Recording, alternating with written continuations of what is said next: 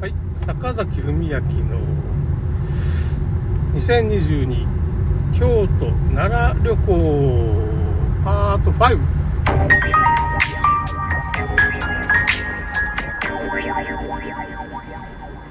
そうですね京都奈良旅行。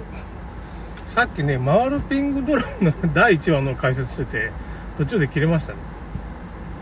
ちょっとし直すと、まあ、回るピングドラムっていう生原邦彦監督っていう、まあ、少女革命ウテナっていう作品がありましてそのアニメセーラームーン R とかなんかそんなリターンズかなんかそういうのも作ってた監督で、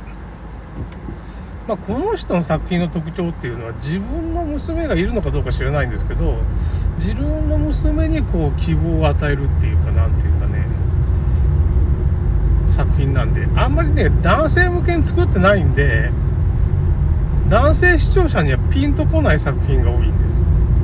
あくまでセーラームーンとかはその時の女子とか、まあ、少女革命ウテナはどういうアニメだったのかって言ったら待ってても王子様来ないよみたいな。王子様だと思ったら偽王子ですよみたいな。なんかそういう、そういう教えが入ってるらしいですよ。セーラームーンに。入れちゃいかんだろ、そんなもん。みたいな感じで。まあ、入れたらいいんかな。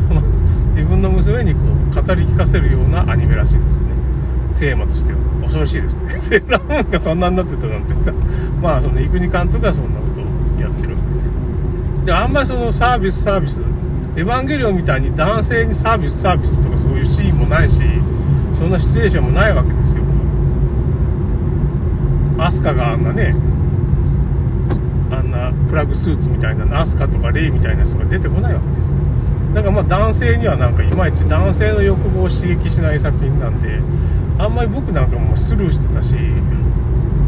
だから一部のファンの間ではすごい熱狂的なそのファンがいるわけですね。あの生国監督生原邦彦監督まあそういうその生原邦彦監督が、まあ、東映とかでそういうセーラームーンとか作ってたんだけど、まあ、東映動画とかねそうなんだけど結局何ていうのかな、まあ、独立して、まあ、最初にほぼ最初に作った曲も曲っていうか、まあ、作品が、まあ、アルピングドラムっていうアニメ。だ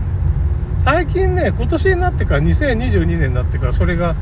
まあ、また再編集みたいな感じで映画前編後編になってね9月の何日にその後編の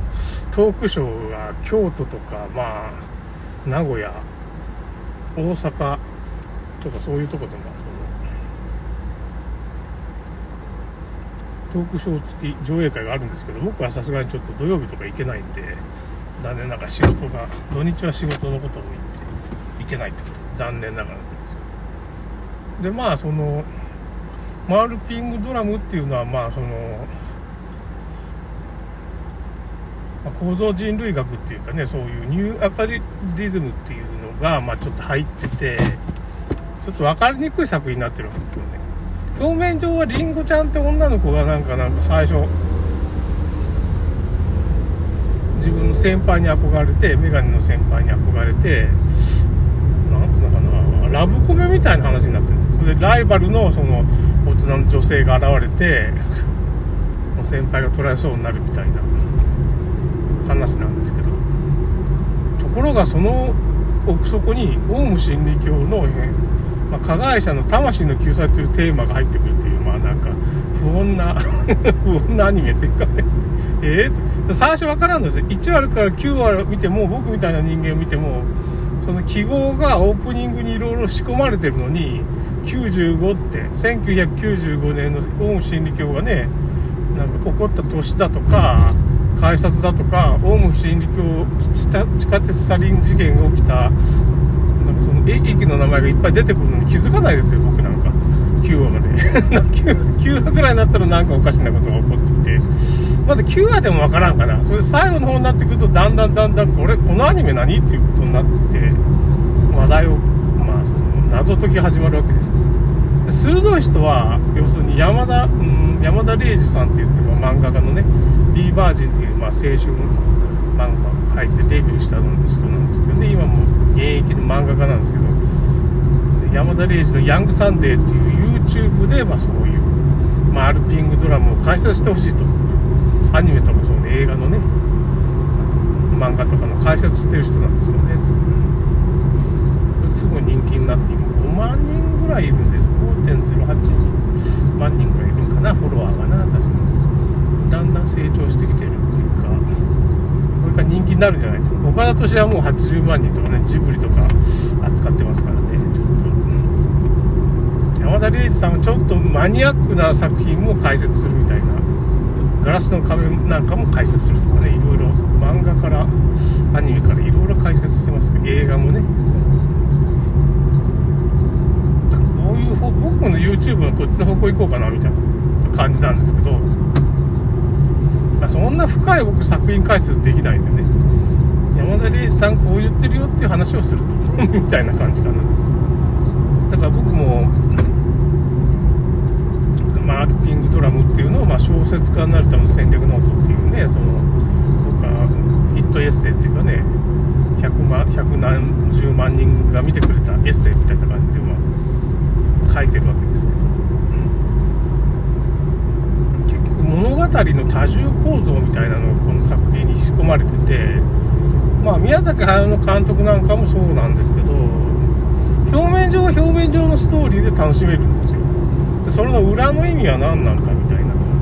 ラブコメやってるのにオウム真理教の,、まあその加害者とかがなんか被害者がラブコメやってたりするわけです。本当は実はね。っていうような話。イエーって後で徐々に分かってくると最初分からんようになってちょっとずつちょっとずつこうヒントを出していってそういう象徴的なものをこう出していくわけですよ、ま、前は前は駅の名前が出てくる。この駅の名前何って。日比谷線？ん？オウム真理教じゃないこれ。運命を乗り換えるとか destiny とかねなんかそんなことも言い出して何が運命なのか。結局その電車に乗るか乗らんかで死んだり病気になったりしてる人いるわけですよ。まあ某ね丸々丸々打つと打たなかったで、まあ、その死んでしまった人もいる。運命を分かつ電車だったわけですよ。それで改札口が出てきたり電車がまあ電車地下鉄路線なんかが出てくるアニメ。の象徴的に。すごいポップな。なぜかペンギンがくるくる回ってマスコットみたいな目に見えない他人には見えないペンギンが出てきたりするわけです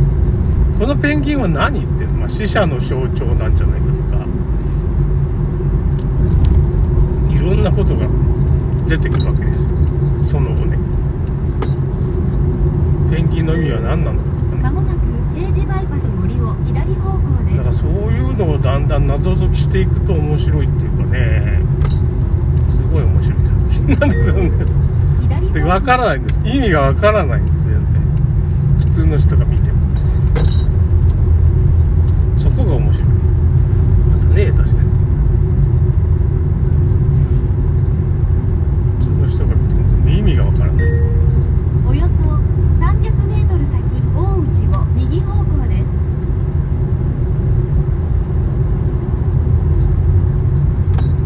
すそこが面白いっていう感じの作品なんですよね確かに表面上は本当に面白い。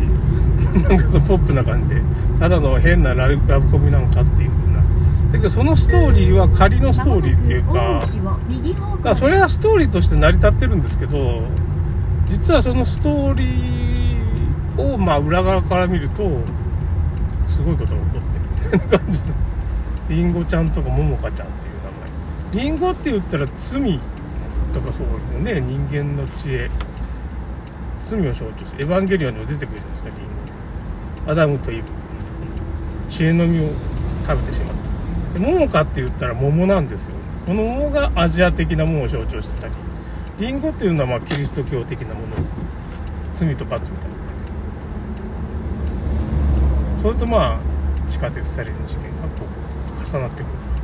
統一教会なんかの事件とも関わってくるみたいなすごい。すごい作品。すごい作品。回るピンクドラマには見るべきアニメみたい。ないやちょっと重くなるよね後半ね。ちょっと謎が謎を呼ぶようなその表現になってアニメ表現もちょっと難しくなってしまうんだよね後半でね。だからほんと謎解きをとそのネットで謎解きを調べなきゃいけないようなために陥る作品でしょうね、おそらく。これどういう意味なんかなって。ラストはどういうこと？運命を書き換えるってどういうことだったみたいなこ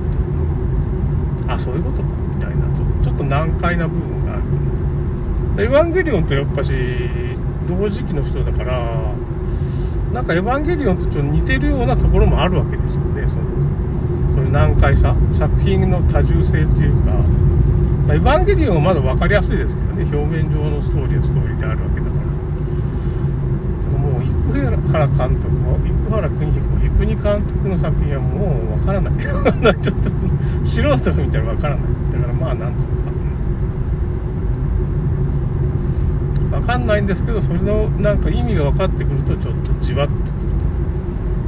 と。大体分かるような感じに仕上げてきてるんですよね。だから 300m 先左折専用車線に注意してくださいまあなんかその銀河鉄道の夜は死者の魂の救済みたいなことをまあ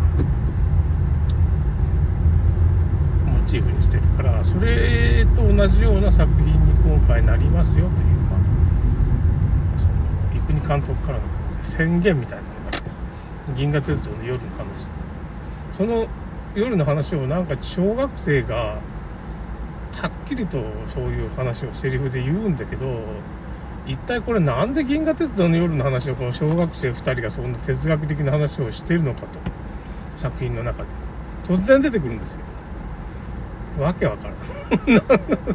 生存戦略しましょうかとか言ってなんか言ってなんか主人公が叫び出したり。これ考えたらこれ、まあ、無意識の世界の出来事らしいんですよね。集合的無意識の世界。ということで終わりたいと思います。面白いです。